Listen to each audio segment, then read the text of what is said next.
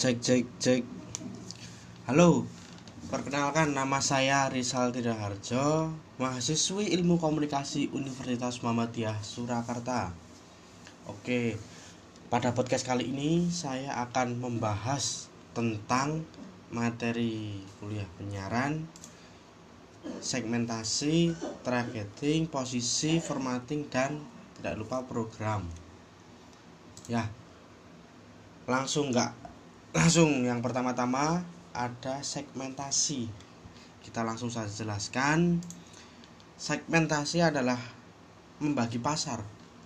Dalam pengertiannya adalah pendengar atau audien membagi menjadi kelompok yang berbeda berdasarkan kebutuhan karakteristik atau tingkah laku yang berbeda di mana pengelompokannya adalah karena kesamaan kebutuhan, karakteristik atau kesamaan tingkah lakunya, kelompok yang terbentuk akan memiliki kesamaan yang relatif untuk dapat dibedakan antara satu dengan yang lain.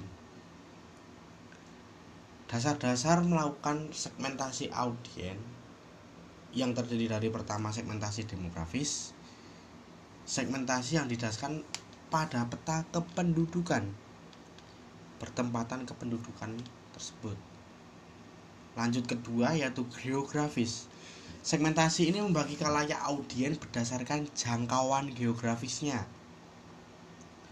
Ketiga segmentasi geodemografis.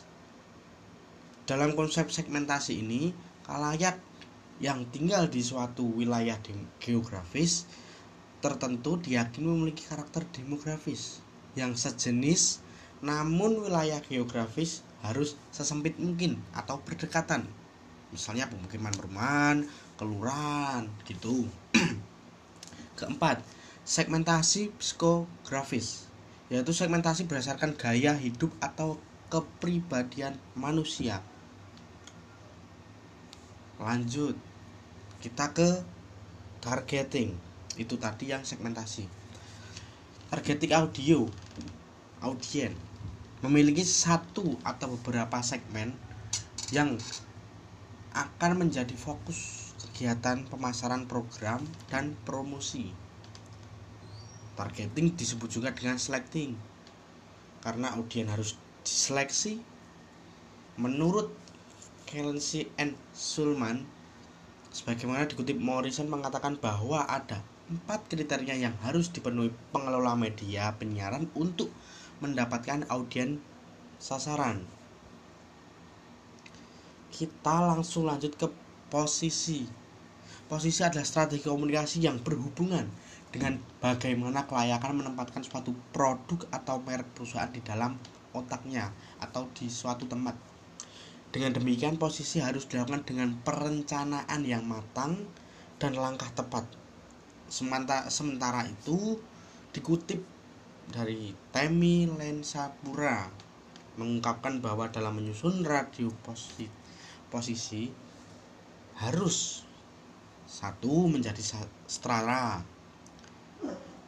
Dua menampilkan starting identity atau ciri khasnya apa menempatkan target audien nama dan slogan yang menarik yang dapat memikat audien sajian format yang sesuai dengan konsisten dan yang dikendaki musik yang sesuai dengan kebutuhan masyarakat atau pendengar menyajikan keunggulan apa di acara tersebut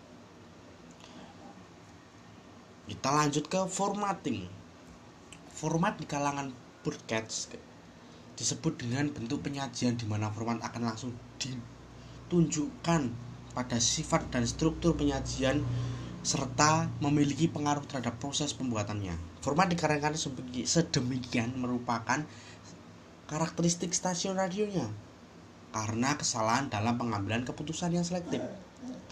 Itu kita langsung lanjut ke program.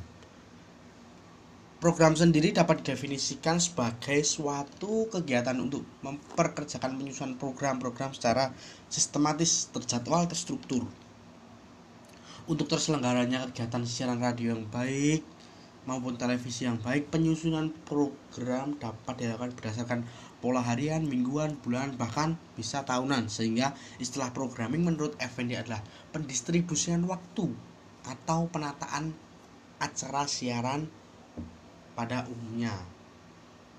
Ya itu penjelasan saya sesingkat-singkatnya di segmentasi targeting posisi formatting programming dalam mata kuliah pengantar penyiaran. Oke teman-teman itu saja yang bisa saya sampaikan. Kurang lebihnya saya mohon maaf